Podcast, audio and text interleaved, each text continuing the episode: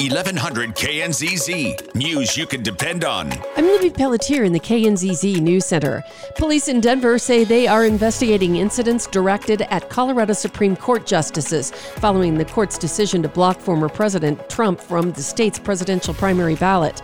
Denver PD telling the Associated Press they're providing extra patrols around justices' homes, but releasing no other details.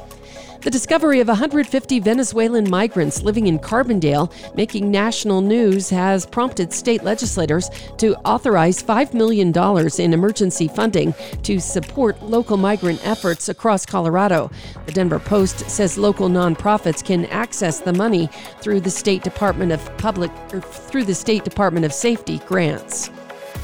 A carjacking suspect is dead after an officer involved shooting in Pueblo. Police say the stolen car crashed into a fence after a short chase, and two suspects ran. When officers attempted to capture one suspect, he pulled out a gun and shots were fired. The suspect was killed. The second suspect captured after a short foot chase. Aspen Skiing Company is suing a high end London fashion company claiming trademark infringement and deceptive trade practices.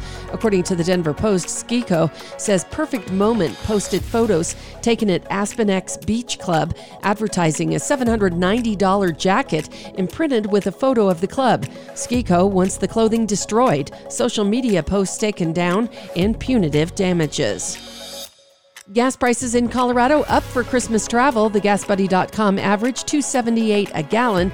That's up 8 cents compared to a week ago. Grand Junction's average still over $3 a gallon. Governor Polis having a little fun for Christmas, posting a video singing Feliz Navidad. It's been viewed more than 2 million times. I'm Libby Pelletier in the News Center.